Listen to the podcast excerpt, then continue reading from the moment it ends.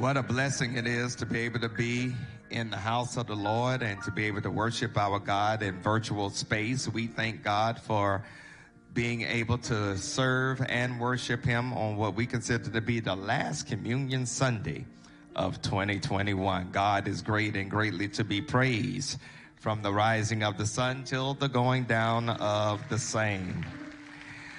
Good morning, good morning, good morning, especially to all of those who are watching us online. If you're watching us on Facebook, Vimeo, YouTube, or engaging in our live chat room found on our church website, welcome to what we call St. Paul Online. Our digital ministers and our social media influencers are ready to engage you this morning. So we want you to do us this favor real quick. If you're on Facebook, share on your personal timeline, tag people you would like to invite within the post. If you're on YouTube, subscribe to our YouTube channel then text the link of this worship service to your personal network. And if you're in the chat room on our church website, click the invite button in your chat window to share this experience with others. And also, we would like for you to do us this wonderful favor if you are watching us um, uh, in those various mediums.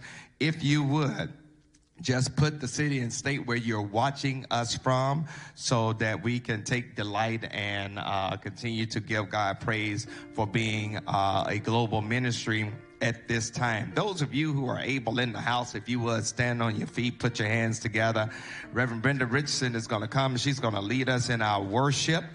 Amen. Uh, boy, that's that's weak. Let me try that again. Put your hands together for our God. There you go. There you go. If you're watching us online, amen. I see you on the Zoom congregation. Put those hands together. Give God praise. Reverend Richardson, would you come?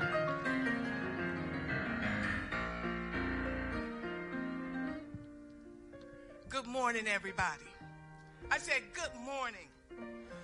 Oh, come, let us adore him. Oh, come, let us adore him. Let us adore the God of our salvation. Amen. Oh, it's December the 5th, the last month of the year, the last communion of the year, and you're here. Last year you were not here for communion, so let's celebrate that. Let's celebrate a God that is making a way. Oh, He woke you up this morning. You have so much to be grateful for. You have a reasonable portion of your health and strength and mind. So let us worship God like never before. Are you anticipating God's coming? This is what Advent is all about. We're anticipating that our Lord Jesus Christ is coming again. Ah, what a wonderful, wonderful celebration. Let us continue in our worship by joining the choir. And it came upon a midnight's clear. You've got your mask on, but I want you to sing as loud as you can. Amen.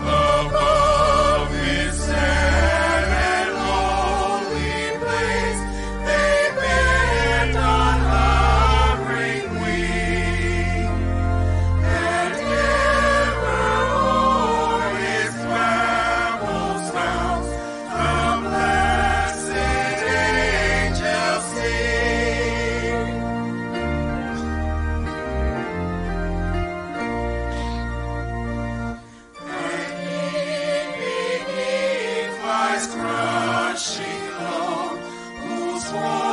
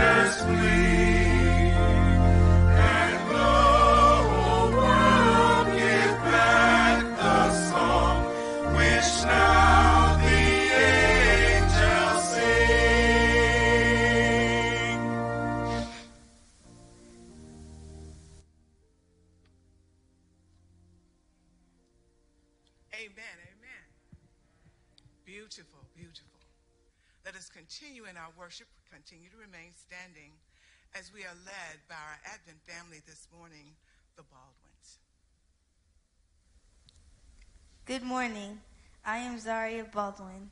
This is my mom's Andrea, and this is my best friend, Adira. This is the second Sunday of Advent.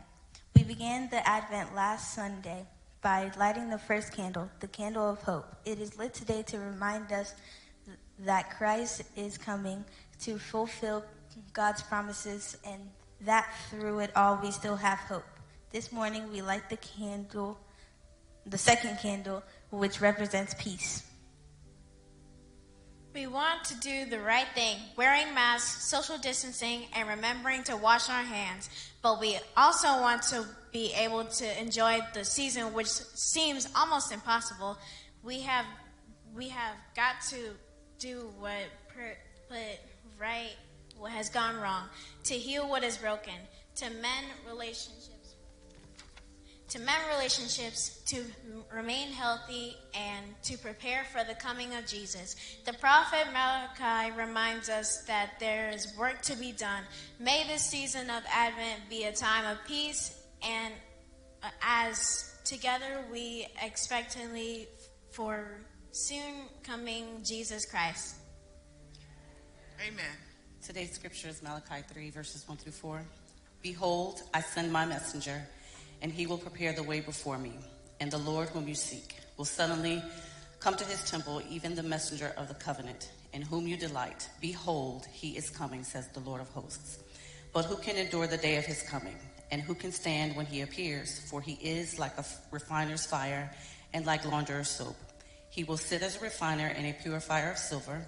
He will purify the sons of Levi and purge them as gold and silver they that may offer that they may offer the Lord an offering of righteousness. Then the offering of Judah and Jerusalem will be pleasant to the Lord, as in the days of old, as in former years. Let us pray. Dear Lord, we thank you for this day. We give you honor, we give you glory, we give you praise. We thank you, Lord, for gracing us with your presence um, and for allowing us to dwell in this space. We thank you, Lord, that we are all alive and we're healthy and we're here and able to worship you today. Um, we thank you again just for bringing us here mm, and allowing us to just give you all the glory, the honor, the praise that you deserve. We pray, dear Lord, that your people will see your works um, through our deeds and service unto you, and um, may they come to know you and want to come to know you, to come to serve you and to worship you. And these and all things we ask in your name. Amen. Amen. Amen. Amen. Let's put your glad hands together, thanking this family for leading us in our Advent observance. You may have your seats in the presence of the Lord. We will continue in our worship.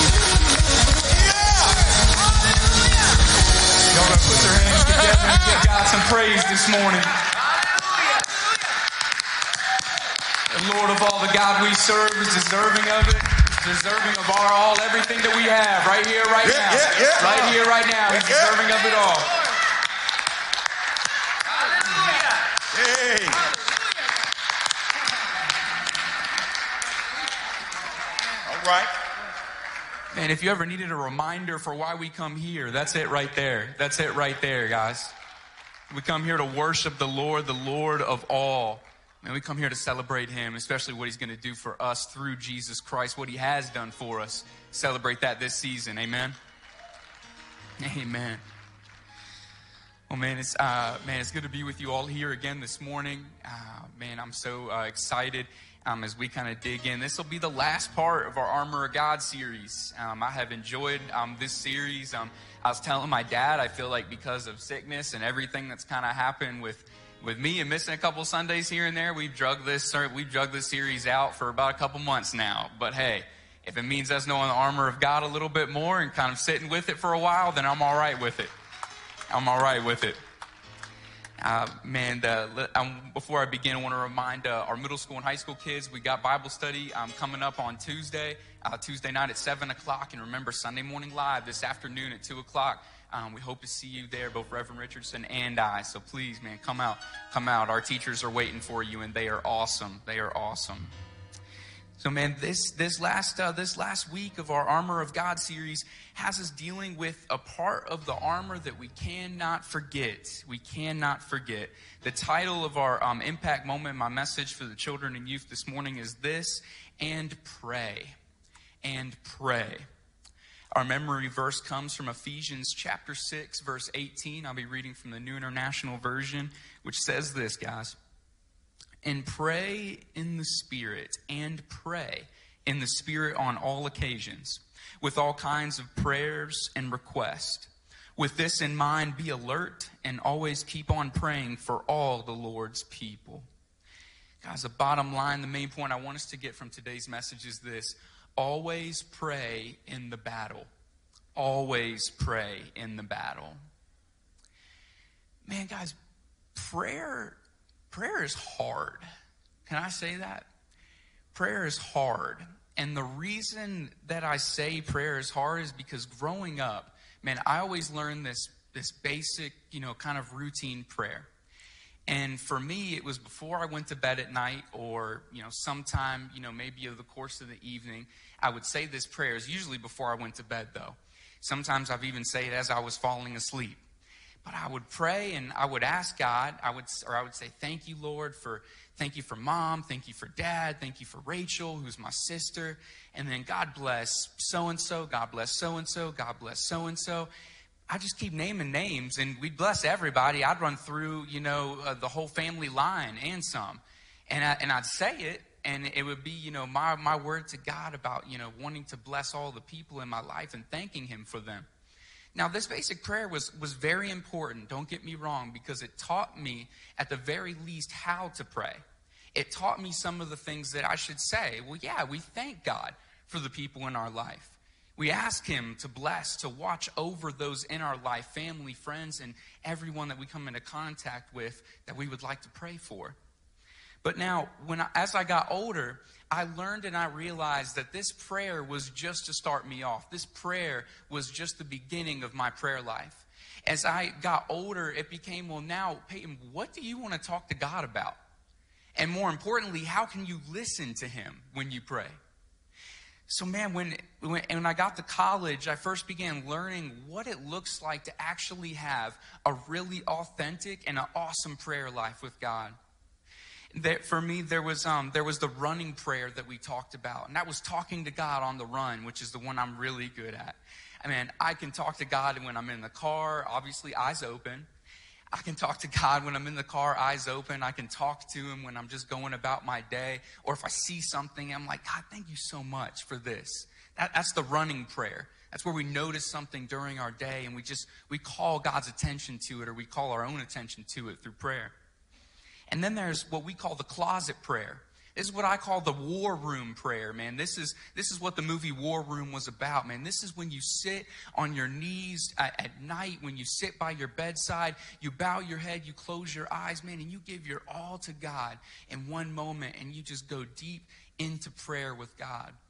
You see, these running prayers, man, these are these both are important. One man is throughout the course of our day, making sure that we have ongoing conversation with God. But then that closet prayer, man, that is where transformation happens. That is where we need to remember that we need to be deep in prayer with God at night and whenever we can to really, really go ahead and soak up everything that God would have for us. Now, what I like to think about when I think of prayer, guys, is prayer is our spiritual Wi Fi. Now, what I mean by this, man, prayer being our spiritual Wi Fi, and we all know we love our Wi Fi.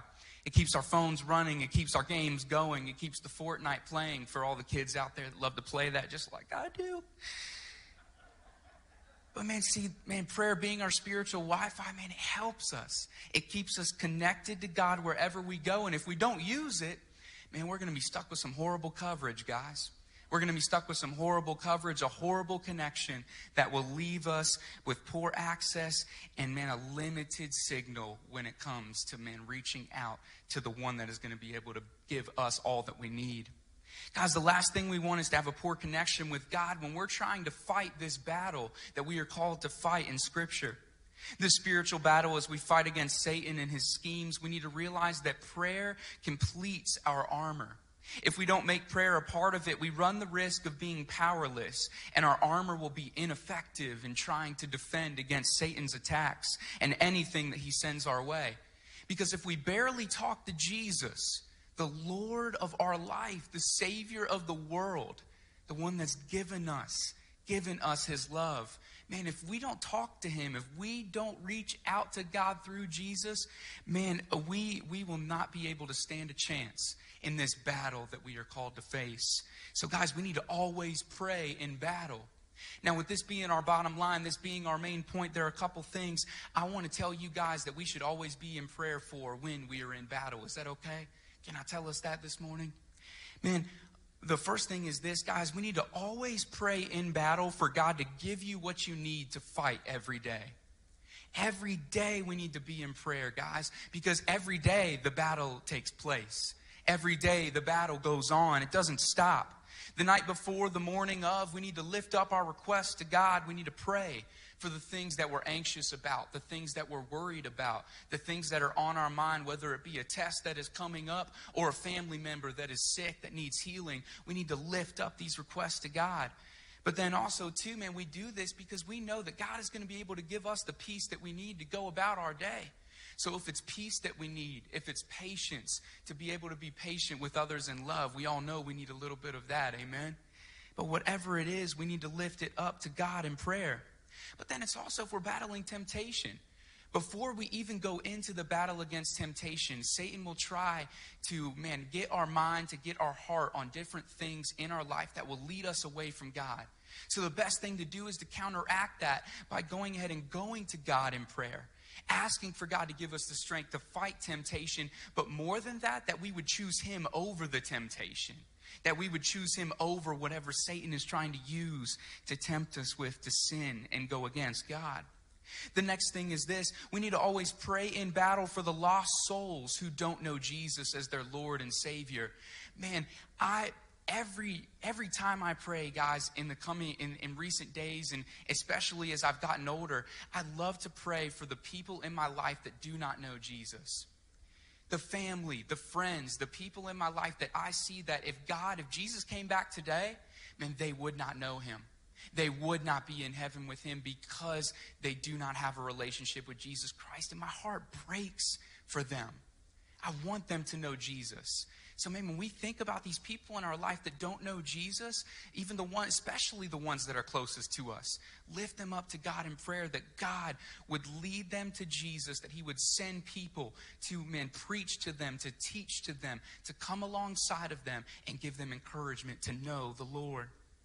The next thing is this, guys, we need to always pray in battle for fellow Christians who are doing battle with us while we were on mission for Jesus Christ guys, we see the church right now. We see St. Paul. We know the ministry that we are doing here. And we need to constantly be in prayer for how we reach out to those around the community here in the Belmont community and in Charlotte. But also, guys, we need to be in prayer for the church worldwide, for the church universal. There are Christians everywhere in the world, guys, that are dealing with persecution, that are dealing with different sufferings. There are some Christians other, other places in the world that I learned about growing up that have lost their lives preaching the gospel of Jesus Christ. We need to be in prayer for them that God would give them the strength in the moments that they need it most. And then lastly, guys, is this. We need to always be in prayer. And the ba- we need to always pray in the battle for God to keep our minds alert and aware of where his fingerprints are in our life. Guys, Satan would love to see you forget about what God has done in your life. He would love to see you develop what I love to call spiritual amnesia, where we forget about the things that God has done in our lives, where we forget how He has answered our prayers. But guys, we need to keep a running prayer list in our phone or on our journal. The different prayer requests that we have that come up, write them in your phone, write them in your journal. Tell mom or dad what it is that you're going to pray about that night. Because, guys, what one of my mentors said in college is that, man, if we are able to keep track of these prayers, man, we are able to keep track of God's hand in our life. We are able to trace his fingers. We're able to know how he moves. And that is so important. That is so important, guys. This can help us divide, man, our prayers into making them deeper and, man, really pointing out the different, different subjects, the different areas of our life that need prayer. So, guys, I want to challenge you this week to find a good strategy. Maybe find something that works for you. Because, guys, we need a battle plan when it comes to prayer. And that's how I want to leave. That's why I want to leave you today. Develop a battle plan, guys. Whether it's on Sundays praying for St. Paul, praying for church, or even the family that you see afterwards. Or on Monday, praying for school and praying for the teachers in your school or the friends that you will meet. If it takes dividing your prayer life up like that, however it may be, let's develop a strategy. Let's develop a game plan, a battle plan to always, always pray in the battle. Amen. Guys, let's go ahead. Let's go ahead and close this impact moment out with prayer. I feel like that's only fitting as we close our armor of God with one of the most important spiritual weapons that we have. Dear Lord, thank you so, so very much for how you have interacted with us through this series about the armor of God. God, I pray that we would know that prayer is so effective, it is so powerful, and that, uh, God, if we neglect it, if we put it to the side, man, our armor will be ineffective. We want our armor to be effective, God. We want our lives to be so full of your spirit. God, help us to reach out to you each and every day, to think of you, to remember you, to remember your love, and to always be looking for where you are moving in our lives. We love you so much, God. Thank you for the ways that you have loved us. Help us to be in constant conversation with you, Lord. In Jesus' name we pray. Amen. Amen. Thank you, guys.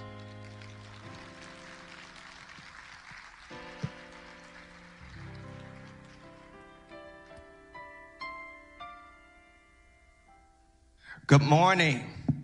God is great and greatly to be praised from the rising of the sun till the going down of the same. We're certainly delighted and elated to be back in the house of the Lord one more time. Before I move on with my pastoral observations, I'm going to ask that our board chair, uh, Sister Gwen, would you come and make a special presentation to our congregation? There is a mic right there, and you can come you want to do it from there or you want to do it up here? Oh, would you come up here, Dan? All right.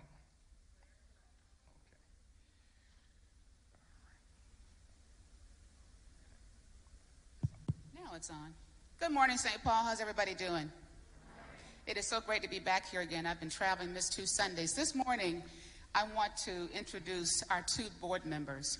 We are blessed, guys, to have servant leaders who give of their time and their talents and their gifts to help lead uh, this church under Pastor Scott's direction. We have two board members who are rolling off because their terms have expired, and we will, we will recognize them at a different Sunday when they're here. But this morning we have two new board members that I would like for them to stand up or come forward. Pastor Scott, won't you? Um, why don't we have them to just stand up? Stand up, okay. So uh, the first one, that is our new board member. No, have come forward. Have them come He wants you to come forward. Okay. Lisa Murray. Lisa, please come on down. Lisa has been with St. Paul since 2013. And Lisa is the vice president of the Women's Baptist Foreign Missionary Society for the state of North Carolina. So she has a lot of responsibility and a lot of leadership experience doing that at the state level. But she's been a servant leader at St. Paul since 2013. Our other board member, uh, Kenneth Oglesby, come on down, man. Ken has been with St. Paul since 1993. And Ken has been vice chair of the finance committee, guys, for 25 years. That's a long time. But we are fortunate to have their leadership because, guys, in the, we had people applied. We did interviews uh, as a collective board.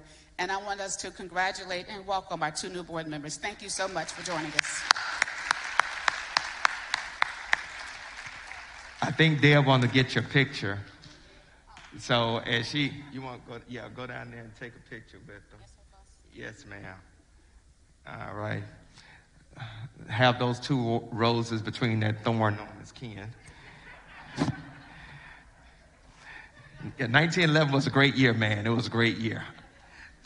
Amen. Amen. While they're taking that picture, let me, if I could, uh, move us along as far as our worship experience is concerned, because we have a lot of things I want us to cover. Um, the board members that are rolling off are Brother Deacon Alfred Alexander and Deacon Deborah Reed. And at a later date, we're going to present them with a special uh, citation and notation for their, their years of service. This past Friday, we had the marriage tune up with our marriage ministry, and uh, I want to thank uh, Team Davis, Shantez, and Asia, and Team Lee, Quincy, and uh, Christy for hosting this um, this past Friday. Uh, Pierre and I had a wonderful time as far as sharing this that, with that. And we are excited about Love Notes 2022 that'll be taking place in February. And our facilitators and um, uh, um, will be Bishop Rudolph and Sister Estelle McKissick Sr. from Jacksonville, Florida. They are in their 90s. Uh, they've been married for almost 60 years. Uh, but they have great minds and have a lot to share. And so we're looking forward to them uh, leading us as far as our um, Love Notes 2022 is concerned. Sunday Morning Live for kids and teens will be taking place this afternoon at 2. Uh, we're still in Bible study, um, and um, that will be taking place on this Thursday at noon and replay at 7.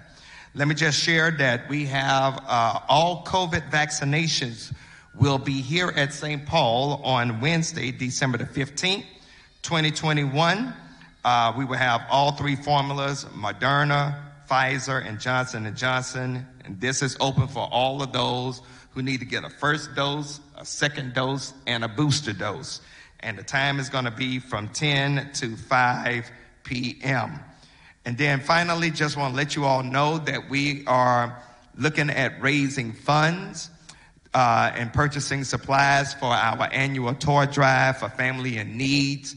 Our money goal for this year is $4,000, and we're planning for that giveaway to take place on Saturday, December the 18th. Reverend James Burney is working out details on how we're going to serve this year, um, but we're trying to raise at least $4,000 to be a blessing to families and particularly children who may not have such a festive holiday.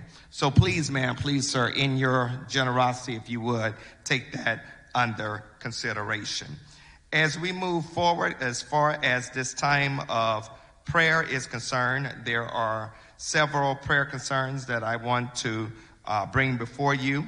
Um, Sister Joanne Pot Smith, who has surgery, Deacon Michael Underwood, who uh, is continuing to recuperate, uh, Howard Moore, uh, Reverend Paul Drummond, our pastor emeritus, and his wife, Lady Thomasina.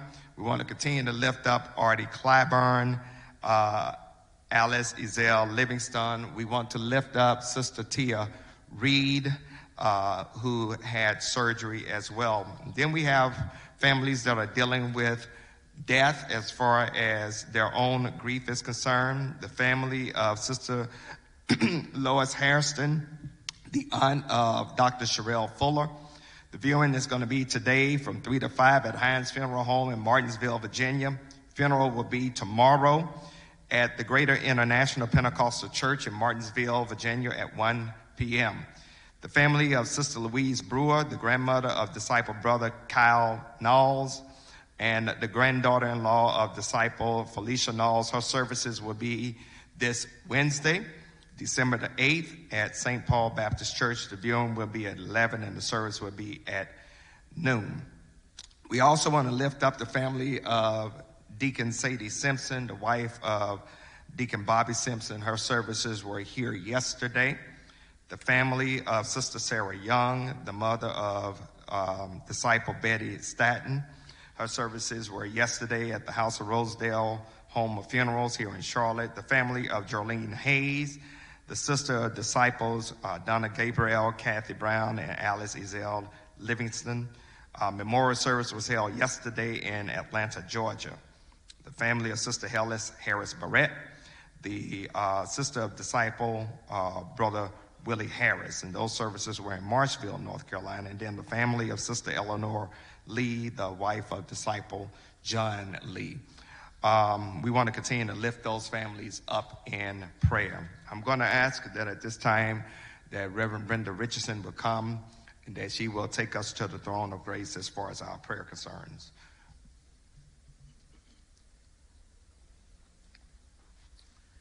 Let us pray. Our Father, who art in heaven, oh God, we worship you today. And we take this time out just to say, thank you, God, for all that you are doing in our lives. God, we pray that you would forgive us now of all missions, uh, sins of omission and commission, anything that would keep us from being like you and, and close to you, God. Holy Spirit, come, saturate this place. God, we pray mightily for those that are in sickness, God. We pray that you would go into every operating room God, touch the physicians, God, in the mighty name of Jesus. God, we pray that you would go into every hospital room, surround every hospital bed with your caring angels. God, we pray right now that you would comfort and keep them, God, and let them live on, God. We thank you now for all that you're doing for those families that are in bereavement, God.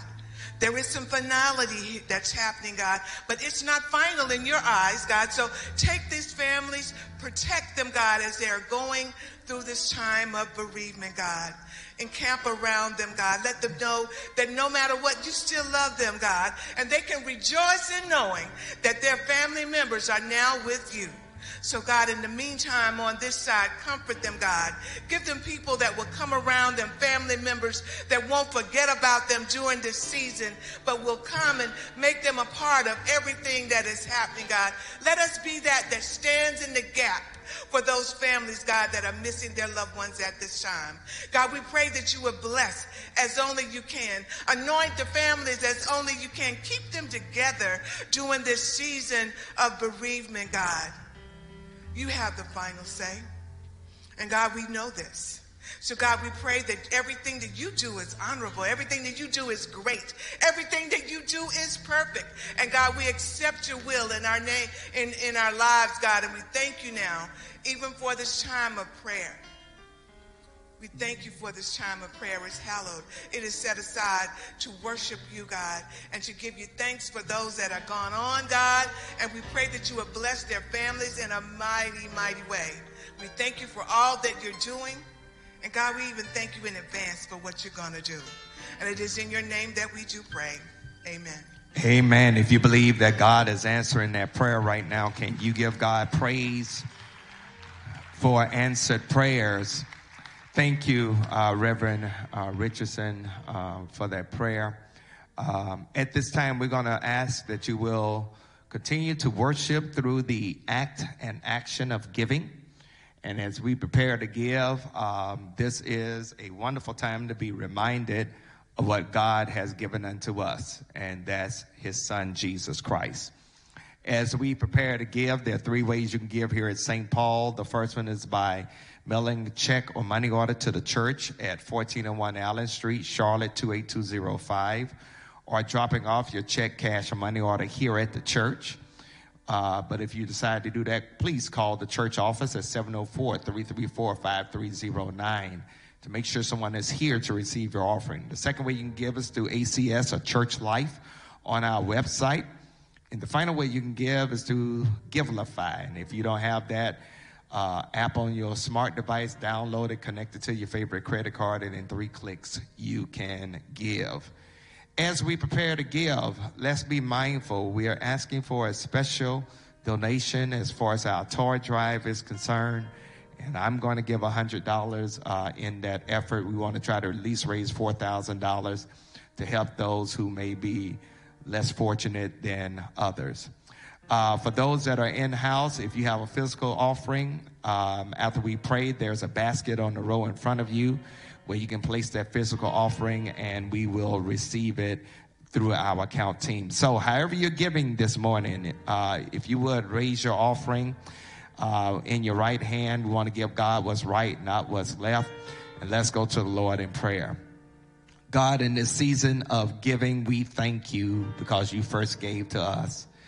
And as we come and we give right now, God, we pray that you will bless these gifts of ours, multiply them in a Godful way that we will continue to serve you through witness, work, and word and worship.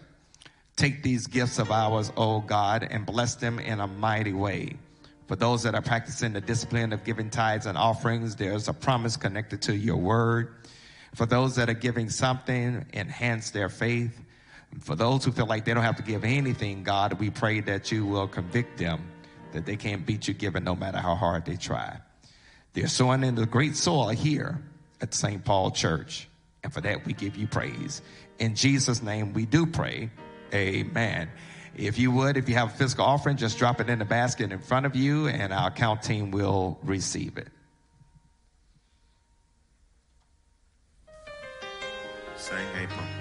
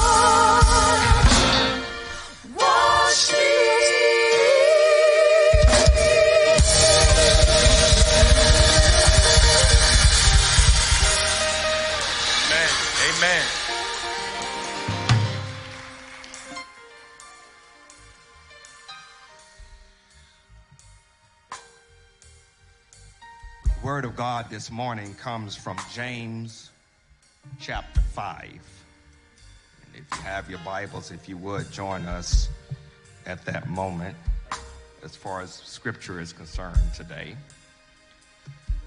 James chapter 5. We want to look at verses 1 through 6 as far as today's sharing is concerned.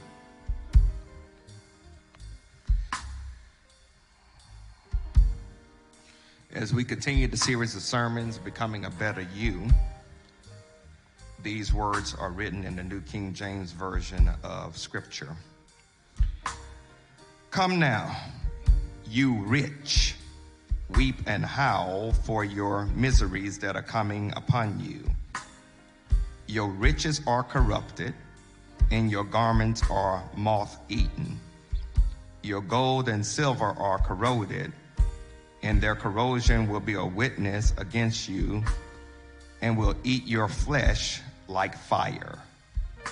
You have heaped up treasures in the last days. Indeed, the wages of the laborers who mowed your fields, which you kept back by fraud, cry out. And the cries of the reapers have reached the ears of the Lord of Sabaoth. You have lived on the earth in pleasure and luxury. You have fattened your hearts as a day of slaughter. You have condemned. You have murdered the just. He does not resist you. I want to preach for the time that is mine. Don't be a Scrooge. Don't be a Scrooge. One of my favorite stories around this time of the year is A Christmas Carol written by Charles Dickens. And in that particular book, a mean spirited, stingy old man named Ebenezer Scrooge sits in his office on Christmas Eve counting his money. His clerk, Bob Cratchit, is shivering in the other room because Scrooge is too stingy to buy heating coals for the fire.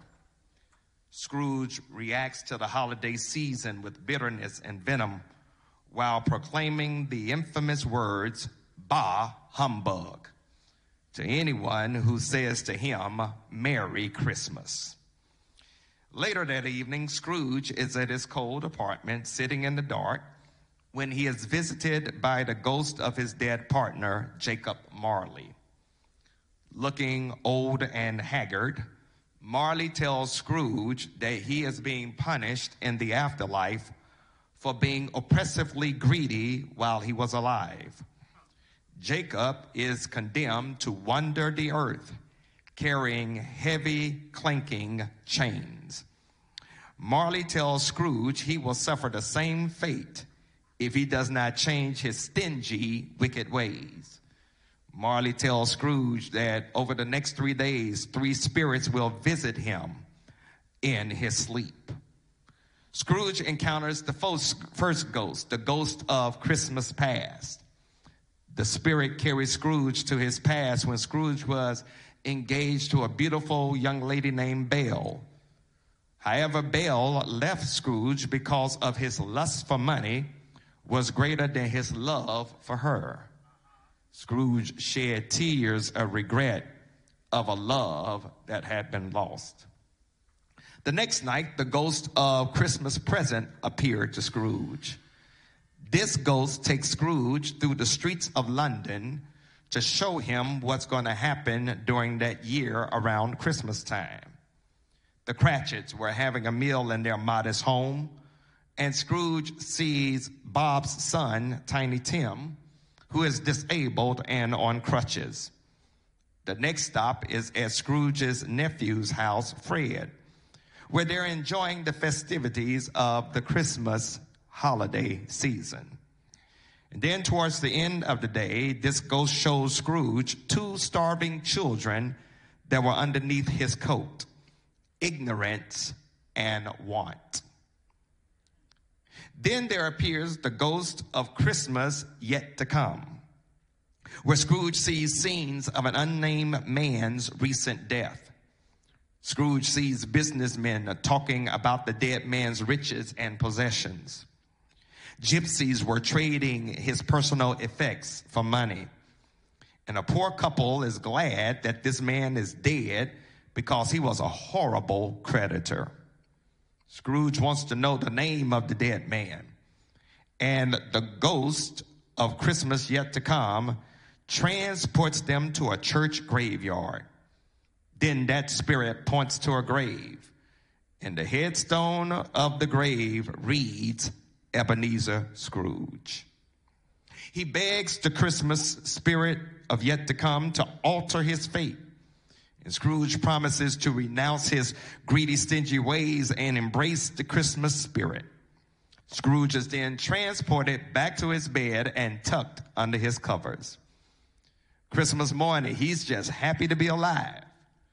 Scrooge jumps out of bed with this wonderful zeal for the Christmas day. He sends a giant Christmas turkey to the Cratchit's house.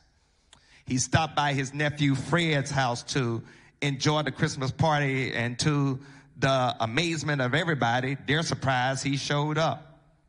From that day on, Scrooge honors Christmas with newfound joy. He even treats Tiny Tim like his own son. He lavishes his gifts upon the poor, and he treats people with kindness, generosity, and warmth. Church, hundreds of years before Charles Dickens ever put pen to parchment to write this Christmas tale, James, the younger brother of our Lord and Savior Jesus Christ, writes to the Christians in Jerusalem about rich, arrogant non believers who owned land and oppressed the poor. This is part of the reason why James tells the church not to show favoritism to the rich in James chapter 2. Most likely, these wealthy people were making life miserable for the disciples in Jerusalem. If you take in the words that James has written, James sounds more like the prophets of the Old Testament. Prophets like Amos and Isaiah, Jeremiah, Ezekiel, Micah, and even Malachi. He reads them the riot act about hoarding their money and keeping their clothes in storage while not wearing them. He says, Your gold and your silver corrode. Their clothes are in the closet with the tags still on them, but they have holes because the moths have destroyed them. Maybe James is using the idea of how our material possessions are deteriorating to encourage us not to put our trust in what we have. Let's be honest. Some of the meanest and most arrogant people we know are wealthy beyond our wildest imagination. One of them is the previous president of the United States of America.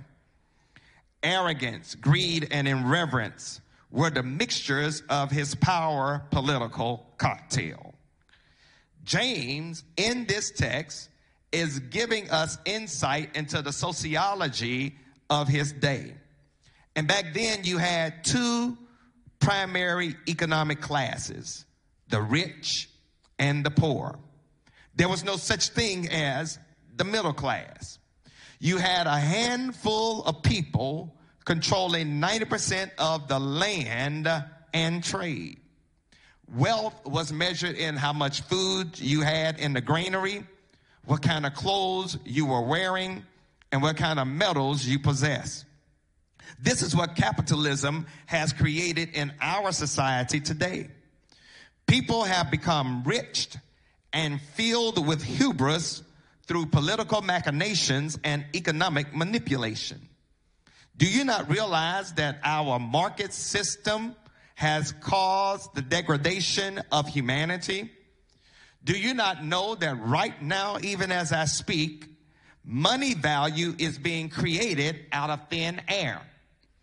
in the past, you had what was called the gold standard that supported the dollar. Now we just ascribe a value to the dollar, but sooner or later that will come crashing. The times in which we live are somewhat similar to what James is writing about. The rich continues to become richer with little or no regard for the poor.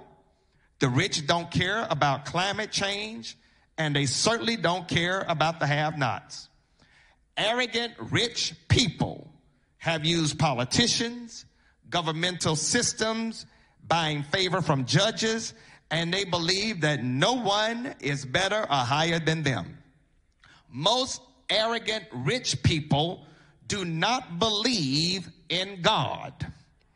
I would dare say is not much difference then as it is now. However, let me go on record to inform you that capitalism nor socialism is part of the economy of God's kingdom. God is not a capitalist and God is not a socialist. God is a God of justice, righteousness, and grace. So as you and I navigate through this Christmas season, how can we avoid being like Scrooge before Scrooge had a change of heart? Let me, if I could, submit to you a couple of things and then I'll bid you adieu. Because every time I preach about money, folks get real quiet. Uh, every time I talk about money, you can hear a rat lick lard.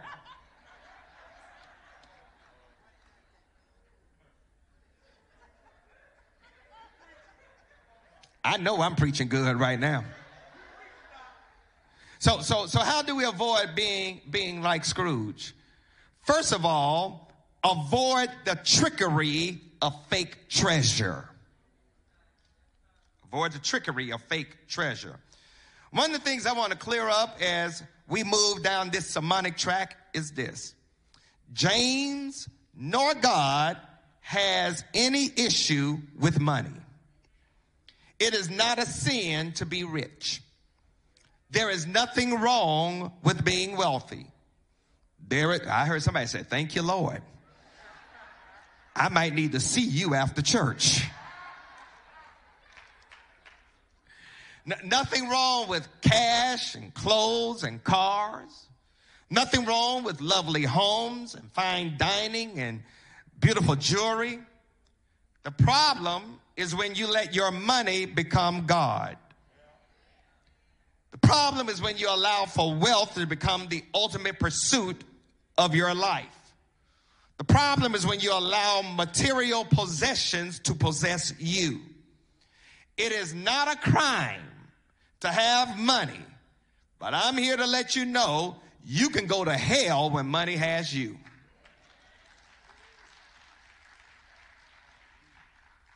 The Bible is replete with men and women who love God and who were wealthy.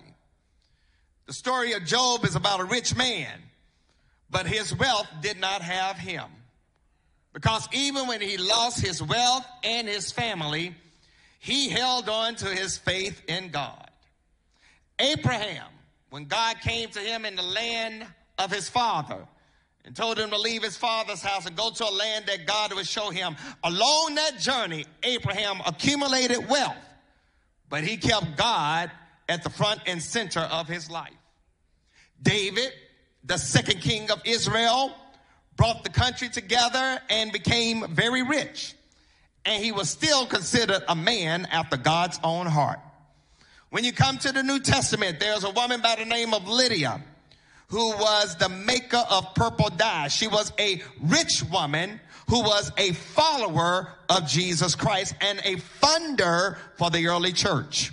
So, so who is James talking about? James is talking to those persons who had so much money and were still unsatisfied. They had so much money, but they did not share their wealth and they were never generous.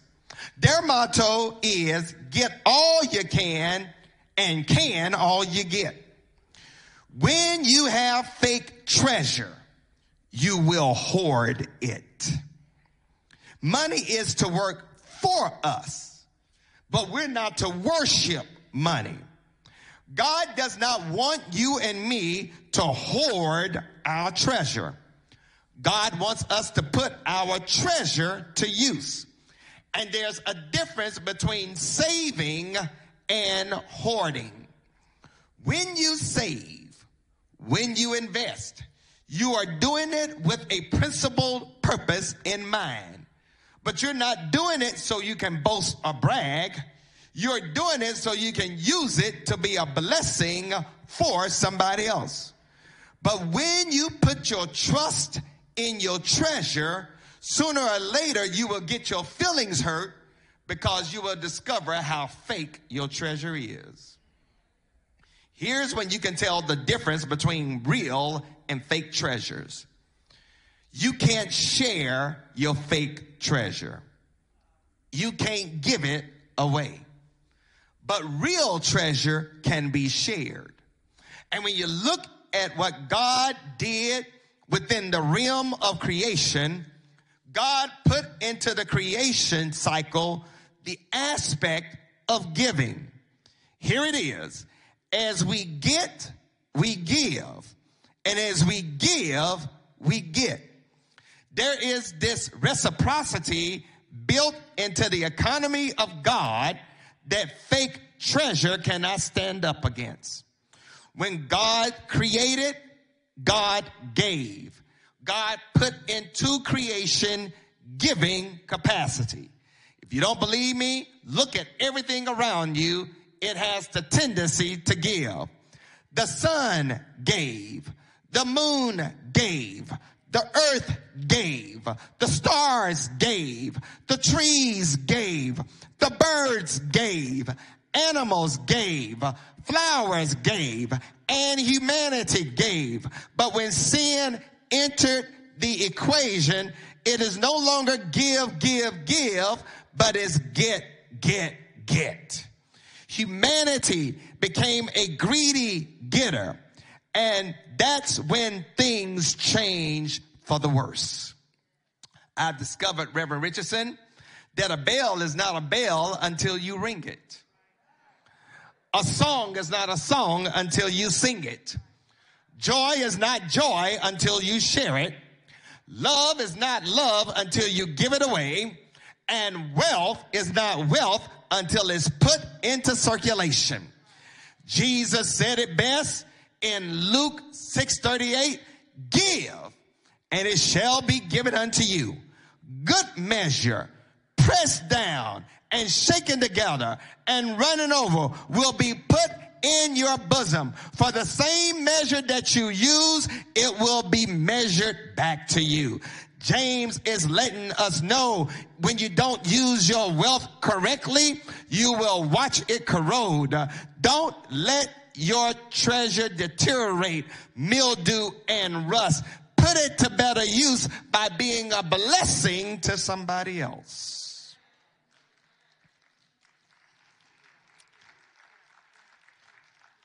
There's something else that James would teach us, and this is seen in verse 4 and 6.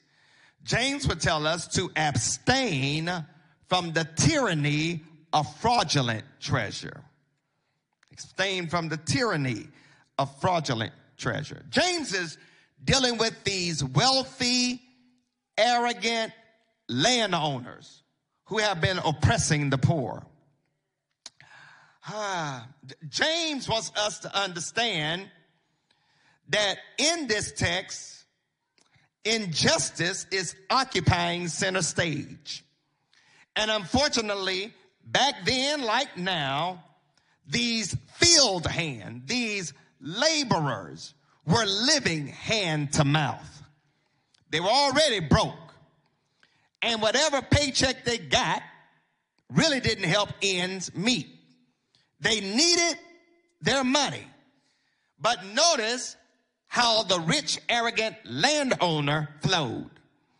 The landowner would keep the money until the end of the harvest to keep the workers from leaving them. If the workers, the field hands protested, the rich would have them blacklisted. If the poor tried to appeal their case before judges, the rich had better legal representation. Sounds like today, doesn't it? James talks to the oppressed who had worked the fields and had yet to be paid, and their oppression was upsetting God. The late Dr. James Hale Cone, black liberation theologian, was right. God is the God of the oppressed. There were no labor laws, no labor unions, and no labor negotiations back then. The workers had no one to help them against the wealthy landowner. Like Scrooge, the worker got whatever the landowner wanted to give him whenever the landowner wanted to pay him. It was the have versus the have nots.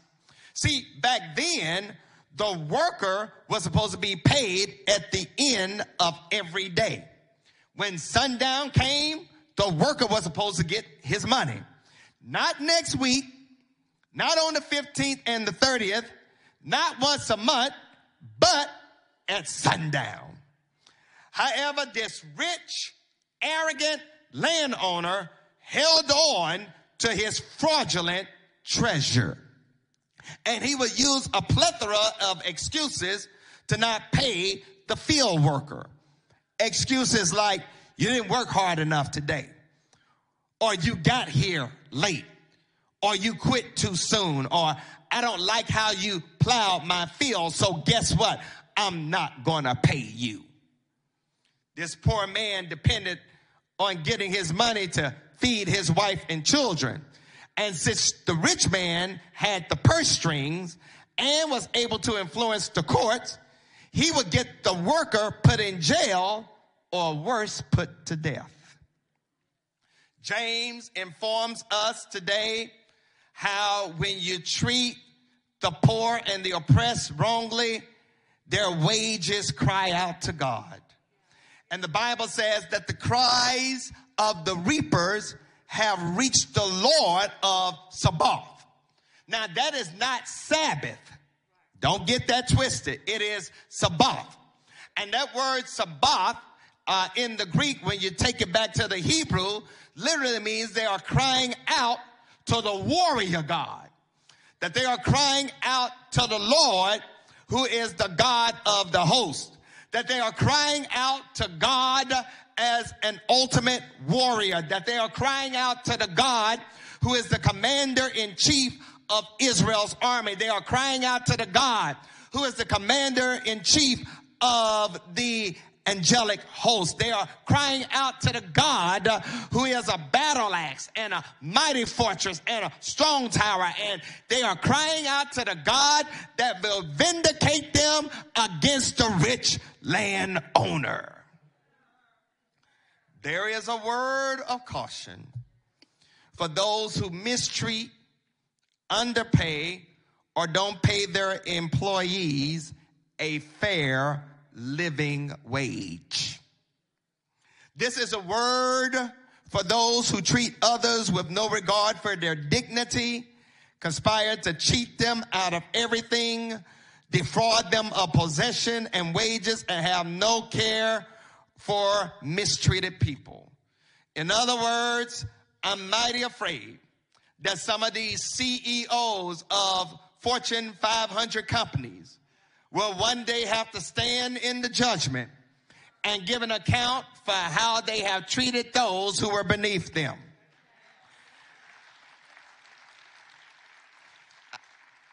Let me, if I could, just dare say that when we look at the annals of history and we will look at what has taken place as far as our times is concerned, God is not pleased when one half of 1% of the world's population controls 80% of the wealth. God is not pleased with how the United States, its European allies, China and Russia, have divided up the continent of Africa and have stolen its natural vital resources. God is not pleased that over two thirds of the world's population is severely below the poverty line, and that those countries are predominantly filled with black and brown people. And may I dare say that God is not pleased with the historical record of the United States of America when it comes to slavery. Because in this text about how James described the rich landowners, that's the same stuff that happened to our ancestors from 1619 until 1863. And may I dare say, y'all ain't gonna like it, the United States will be judged for how we have treated those of African descent. And I don't know about anybody else, but when judgment comes, I want to be on the Lord's side.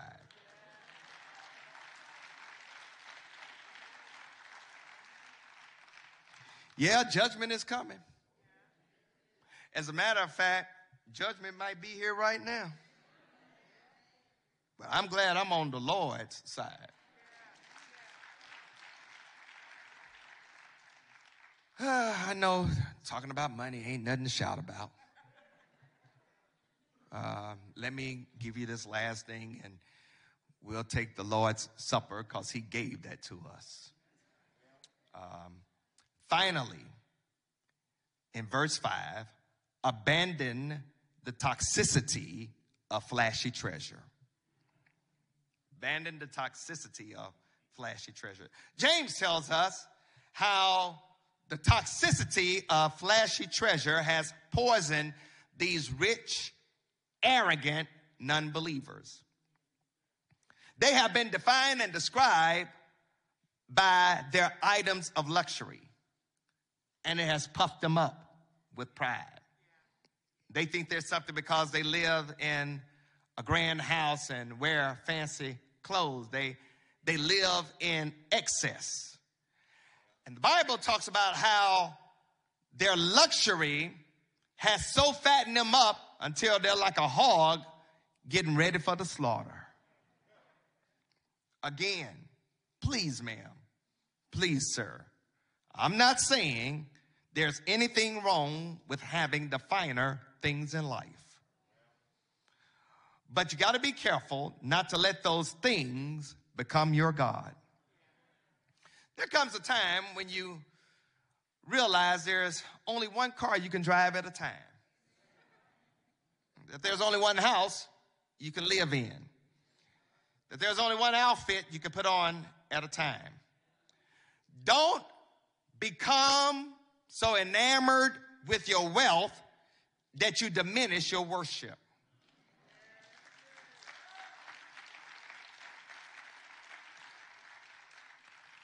Wealth cannot bring you joy.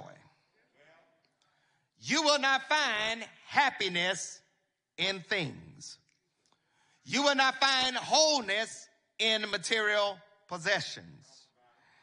How many of you all have brought a new car? And as soon as the new car smell wore off, as soon as the first payment was due, you were scratching your head wondering, why in the world did I do this? How many of you all, if you're honest, can testify that if you were to go to your closet right now, that there are some clothes in your closet that still got tags on them? That there are some shoes you have yet to wear that's been in your closet for about two or three years. Yeah, I know I'm walking heavy right now. How, how, how many of you have houses and there's some rooms you haven't been to in months because your house is so big? And then when you look at your checkbook and you take an assessment of what you've given to the Lord, it's zero.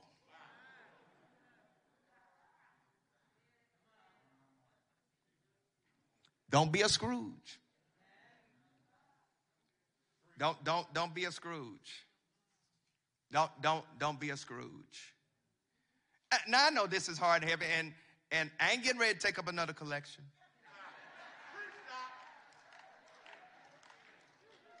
I'm not getting ready to ask you for a sacrificial offering. But I will say this that that Jesus says, seek first the kingdom of God and his righteousness and and all these other things will be added. Will be added un, unto you. Um um um there there I, I love my predecessor dr greg moss. Dr moss tells me that the major difference between me and him is he didn't like to talk about money, and I ain't got no problem talking about it. I said, Big brother, you are correct. Why? Because I discovered that where your treasure is, there your heart is also. In our conversations, he said, You know, St. Paul, we're not like the other big churches. Uh, I- we got folks that are of modest means. And I say, yeah, my predecessor, we do have folks of modest means, but those modest means still go to the malls.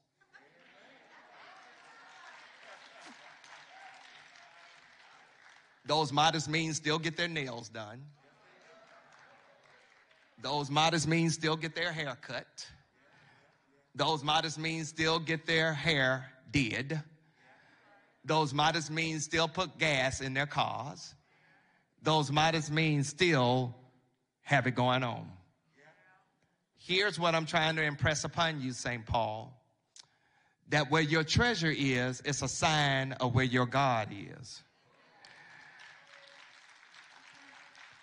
It is all a matter of priority. Now, I know somebody's writing me off. I know somebody's talking about me. I see the bubble over your head. There you go, talking about money again. But Jesus said more about our possessions than he did about salvation. Because Jesus understood that for a lot of us, money can mess us up. There, there's a, a, a, a, a gentleman by the name of John D. Rockefeller. Anybody ever heard of Rockefeller? John D. Rockefeller uh, was one of the richest men in world history. Y'all think that Bill Gates and Elon Musk and Jeff Bezos had money? Back back then, John D. Rockefeller was like they are in our culture. Now, you don't ever hear about Bezos and Musk and, of course, Gates going to church. But Rockefeller was a churchman. Uh, he had a relationship with Jesus Christ as Lord and Savior. He made his money in the oil industry through what is known then as Standard Oil. And around the age of 55, Rockefeller was dying. He was barely eating milk and crackers while spending most of his day in bed. He didn't have a good night's rest for at least five years. He suffered digestive issues where he just could not eat. He was miserable, but he was dying a slow, painful death. He had a blood disease that caused his body to be racked in pain. Rockefeller had ulcers in his digestive system that kept him from eating, and the doctors told him uh, death is imminent.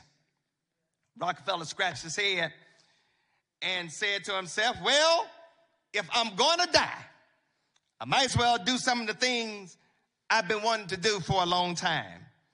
And Rockefeller started doing one thing that he hadn't done so much of at that point in his life. And this one thing, he said, changed his life for the better. And it restored his health, and he lived for another 43 years. Do y'all know what that one thing was? He began to give his money away to make society a lot better. Did you not know that Rockefeller and his money is responsible for Spelman College? His money is responsible for transforming the University of Chicago from a small Baptist school into a world class educational institution.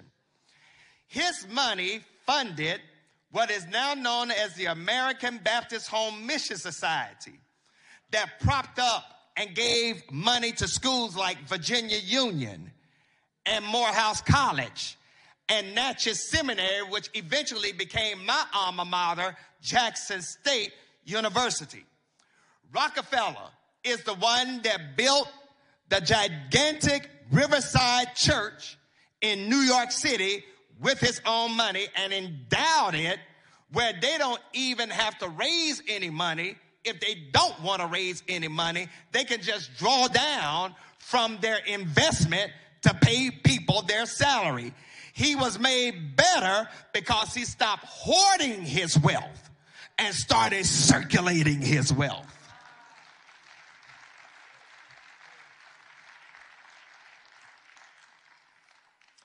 I don't want to be Scrooge.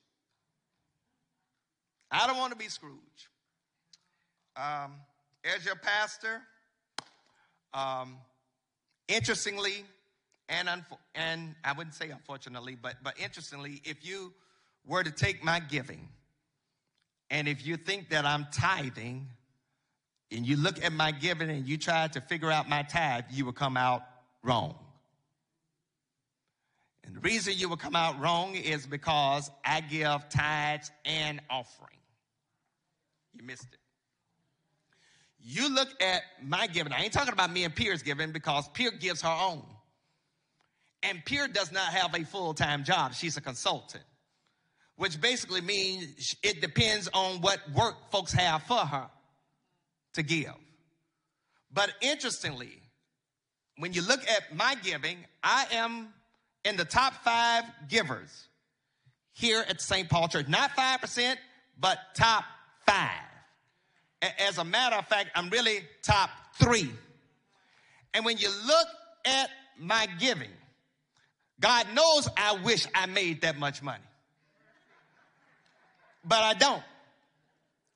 But my mother taught me at an early age what it meant to give unto the Lord.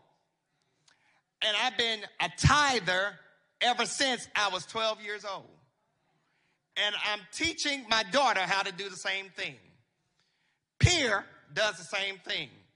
Can you imagine where St. Paul would be if we had 100% of us giving tithes and offerings?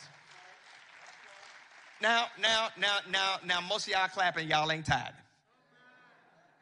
I know because I look at the giving. We only have really 25% of the people that are doing 75% of the giving. But the problem is not that you don't have it, it's where your priority is. Now, again, I ain't getting ready to take up an offering. Now, again, I'm not asking you to get ready to go into your envelopes or go into your Givelify and give. No. But what I am saying is, I don't want to be a Scrooge, and I don't want you to be a Scrooge. If you remember, and I'm closing, if you remember the story, Scrooge had three ghosts to come pay him a visit.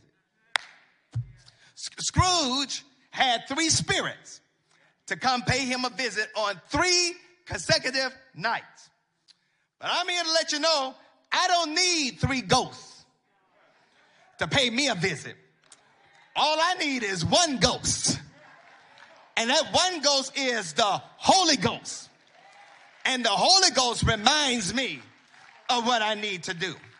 Can I tell y'all? I'm getting ready to go take my seat. You can't have the Holy Ghost and be greedy. Uh-huh. I knew it was gonna get quiet. You can't have the Holy Ghost and be stingy. You can't have the Holy Ghost and be tyrannical. You can't have the Holy Ghost and be oppressive. Why? Because when you and I have the Holy Ghost, the Holy Spirit working in our lives, the Holy Spirit will give us something that money cannot buy. Y'all, I haven't done it in the last couple of weeks, but God knows I feel something pushing me right now. Uh, I, I, want to let you know that that that when you when you have uh, the Holy Ghost, uh, the Holy Ghost will give you something that money cannot handle. Uh, when you have the Holy Ghost, uh, the Holy Ghost will give you stuff that you cannot buy at Belk's, Neiman Marcus, Macy's, or Sears. Uh, and God knows somebody said uh, you need Jesus to get into heaven. But I'm here to tell you uh, that in today's culture, you need Jesus just to make it through Walmart. That's because uh, when you look at all uh, that's going on around you, uh, I've discovered uh, that God uh, will give you some things uh, that your money cannot buy. Who am I talking to this morning that ain't afraid to testify that because you have the Holy Ghost, that you got some things that money cannot buy? That now because you have the Holy Ghost, you got some things you can't get at the store.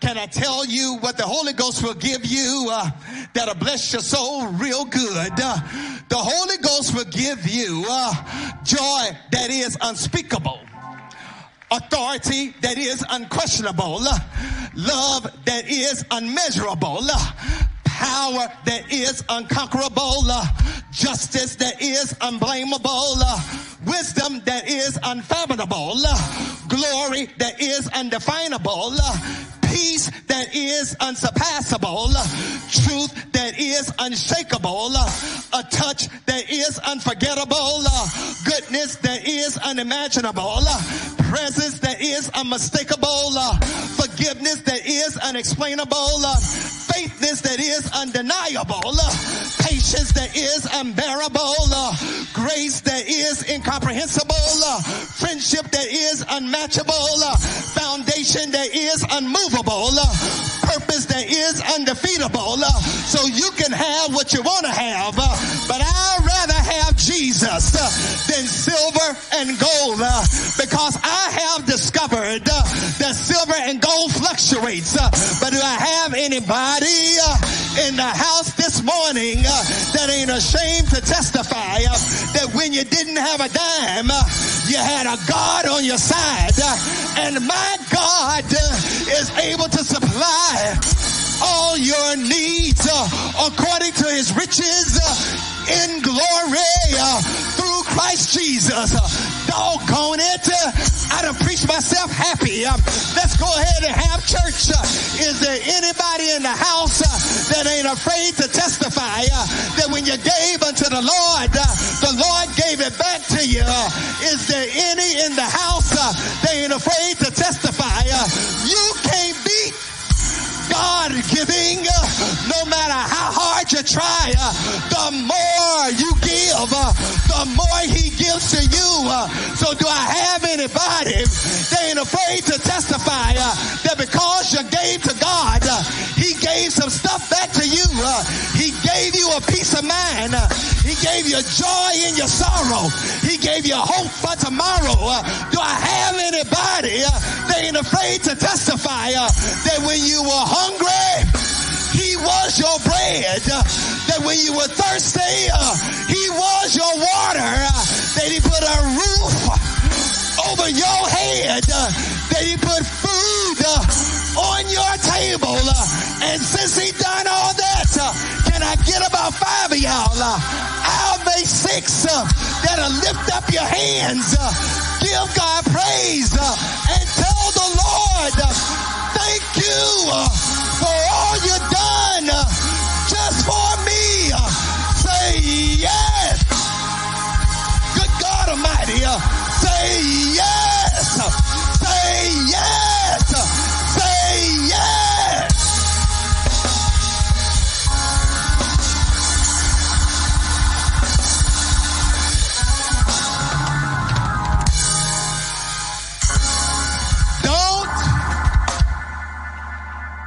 a Scrooge. Don't be a Scrooge. Here, here is the essence of cognitive dissonance. And y'all ain't gonna like what I'm getting ready to say. But here's the essence of cognitive dissonance where I want us to get a realignment. How can you shout, lift up hands, and give God praise and not give God anything?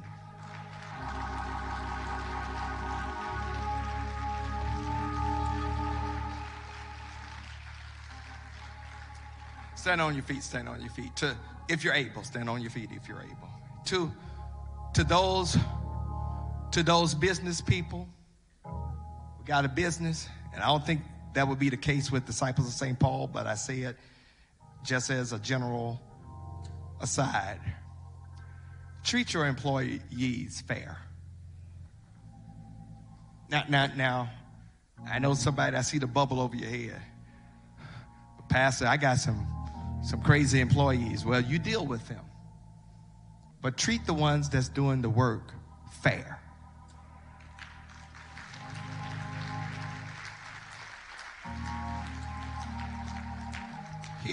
Let, let, let, let me share this. Um, folk can't live on $7.25 an hour.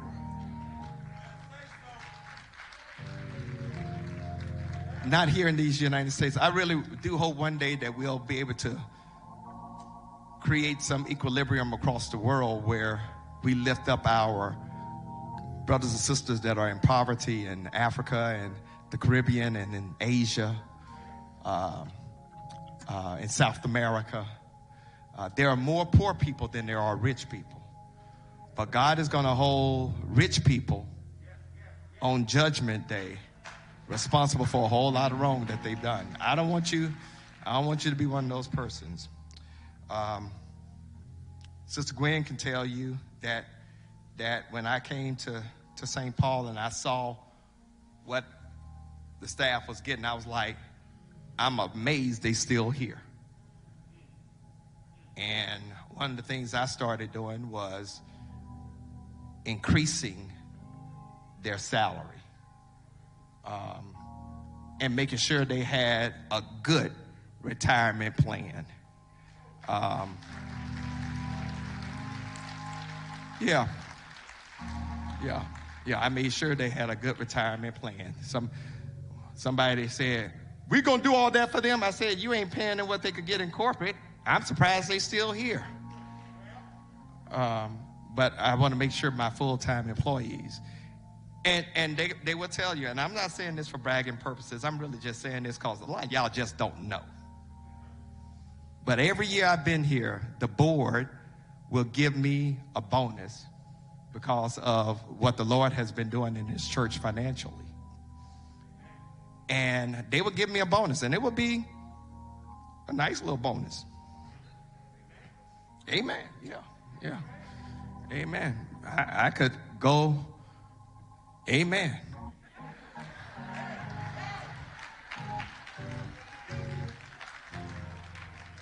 I mean, nice little bonus. I look at what they give and go, wait. But every year, and I'm not saying this for bragging, I want y'all just know that every year I've given my bonus to staff. Every year.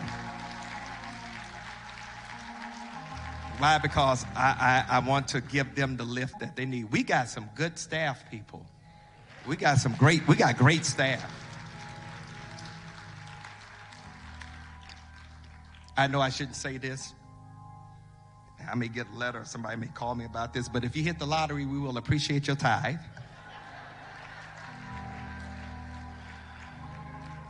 So I could really put staff where I would like for them to be. And so that we could do a lot of the work that we need to do around here. Uh, I ain't kidding, I'm serious. We will. Amen. Um, um, but moving from the ridiculous to the sublime, God has been more than gracious and kind to us. And the best way, let me get, let me move forward. The best way that God has done that is that God sent Jesus to die for our sins. God is nowhere near a Scrooge. And if we're God's sons and daughters, we shouldn't be either. Here, here it is. I want to right now, for those that are in house, for those that are watching us online, that at this moment, if this word was meant for you, here's the thing. Don't let God baptize your body and not baptize your wallet or your purse. When God converts you, God is converting your pocketbook as well. If you're here right now and you don't have a relationship with Jesus Christ as your Lord and Savior, with the God of the cosmos who makes the wealth of all the richest people in the world look like small change, I want to invite you to have that relationship with Him. I want to lead you in a short prayer, a prayer of new life, prayer of forgiveness, a prayer of a brand new start. And if this prayer is meant for you, I'm going to ask you to make a decision right now. And so, if you wouldn't mind, and as we say this prayer, for those of us that have that relationship, it's a reminder of our relationship with God. But if this hits you, I want you to make a decision. So let's bow our heads, and if you would repeat after me God, I thank you for blessing me with material possessions. But most of all, I want to thank you for giving us your son, Jesus Christ, who died for my sins. I believe he died on a cross. I believe you raised him from the dead. And I believe one day he's going to come back. But until then, send your Holy Spirit into my life. I make a commitment to live for you. Forgive me of my sins. Thank you for the gift of salvation. In Jesus' name, I pray. Amen. Hear me and hear me well. If you just prayed that prayer online and you meant that prayer in your head and your heart, uh, and you want to be saved, you want a relationship with Jesus Christ as your Lord and Savior. If you're on Facebook or on our church website, would you type in salvation right now? Type in salvation. Of our digital ministers are going to reach out to you. If you are watching us on YouTube or listening to us on the telephone, if you would call us at the church office at 704 334 5309 or email us at connect at spbcnc.org. Leave your name, telephone number, contact information. By 5 o'clock tomorrow, somebody will reach out to you and let you know what the next steps you need to do. If you're here at church right now and you prayed that prayer and you want a relationship with God through confessing your faith in Jesus Christ, and you prayed that prayer and you meant it in your head and in your heart, and you want to have a change in your life, would you just hold up your hand right now? Would you hold up your hand? Would you hold up your hand? Would you hold up your hand? You want to make a change in your life. You want to accept Jesus Christ as your Lord and Savior. Would you hold up your hand? Hold up your hand. Nothing to be ashamed of. Hold up your hand. Hold up your hand. Hold up your hand. Hold up your hand. Hold up your hand. If you got your hand up, I want to encourage you to come down right now. I want you to encourage you to come down. Your relationship with God is personal, but it ain't never meant to be private. I want to encourage you to come down right now. If you're watching us on uh, online and you're saying, "Hey, Pastor, I'm already saved, uh, but I want a church home. I want to connect with St. Paul. Uh, I would love to be your pastor. These men and women would love to be your brothers and sisters in Christ." Uh, even under watch care, that basically means that you're here temporarily, but uh, you just want to connect with the place. I want you to type in on Facebook or website connect. When our digital ministers will reach out to you and let you know what the next steps are. If you're watching us on YouTube or on telephone, listen to us on telephone, call us at 704-334-5309 or email us at connect at spbcnc.org. We'll let you know by five o'clock tomorrow what the next steps are. We would love for you to connect with us. If you're in house and you're saying, Pastor, listen, I'm tired of bouncing around from church to church. I'm tired of being a nomad, just wandering. And I would love to connect with St. Paul. I would love for you to connect with us. Again, I love to be your pastor. These men and women would love to be your brothers and sisters in Christ. If that's you, you're looking for a church home. Would you put up your hand right now? Would you put up your hand? Would you put up your hand? If you're looking for a church home, we would love to have you to come. Would you put up your hand? Put up your hand.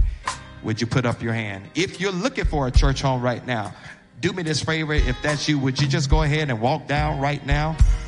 Go ahead and walk down right now. If you're joining us online, we thank God for you. If you're looking for a place to belong, we would love for you to come. Right now is your chance. Right now is your opportunity. We invite you to take that step to go ahead and come down, to go ahead and come down. God bless you. God bless you. God bless you. God bless you. Someone go get my sister. Someone go get my sister. Amen. I see uh, Deacon Marilyn. Would you come meet her? Amen. Will there be another? Will there be another? St. Paul, we can do a whole lot better than that. We can do a whole lot better than that. We can do a whole lot better than that. Amen. Will there be another? Will there be another? Will there be another? Will there be another? Will there be another? Will there be another? Will there be another? Will there be another? Right now is your chance. Right now is your opportunity. I think I got about 24, 25 people that are waiting to go through CEO. Somebody saying the church ain't growing. I said, can't be saying that about St. Paul. Will there be another?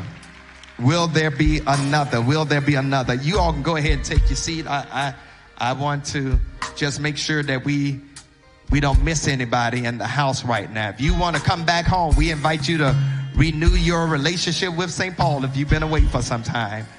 Amen. Will there be another? Will there be another? St. Paul, can you help me to celebrate my sister that has come? We could do a whole lot better than that.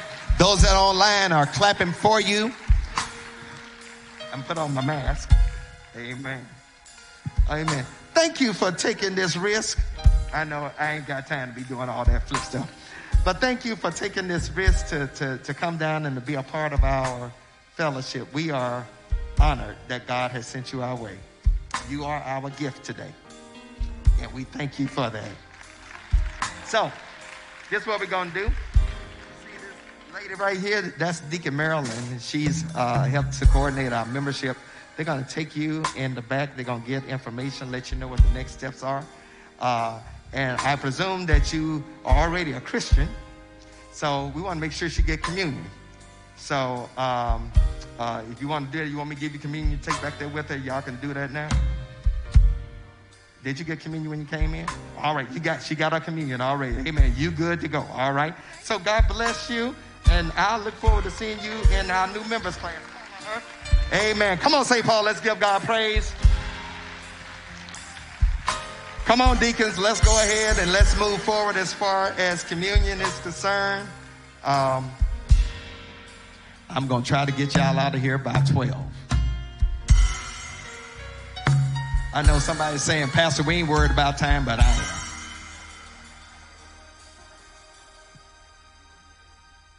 Does everybody have their elements? Those that are online, if you would, um, get your element, get your grape juice and crackers. If some of y'all got wine, God bless you. We're doing grape juice. Who who have we missed in the house that does not have their communion? All right, I see someone in the back. So, do we have someone in the balcony? All right. Okay. We got some in the balcony as well. Do we have anybody in the balcony that has communion elements? All right. Okay. Okay.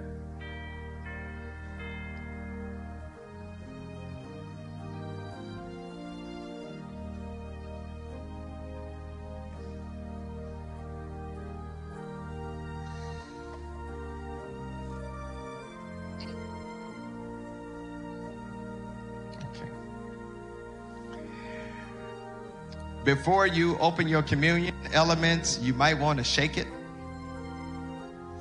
Um, because it does settle.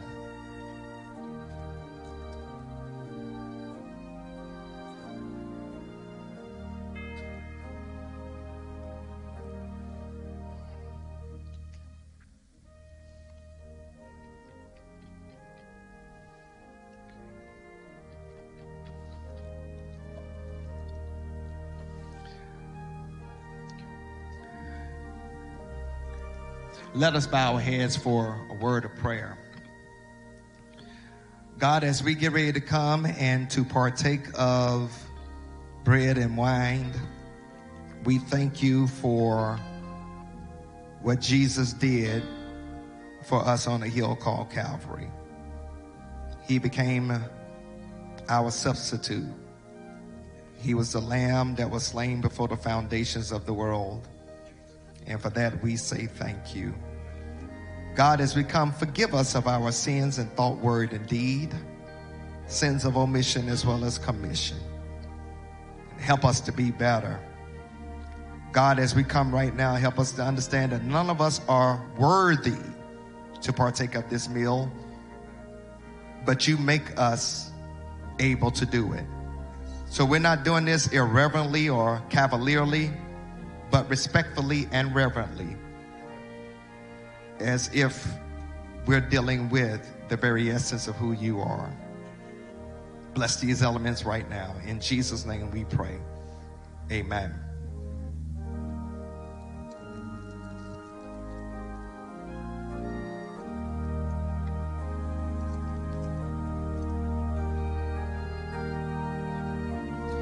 Beloved, it was on a faithful Thursday night when Jesus was in the upper room with his disciples that he took a loaf of bread, he lifted it toward heaven, he blessed it, and he broke it.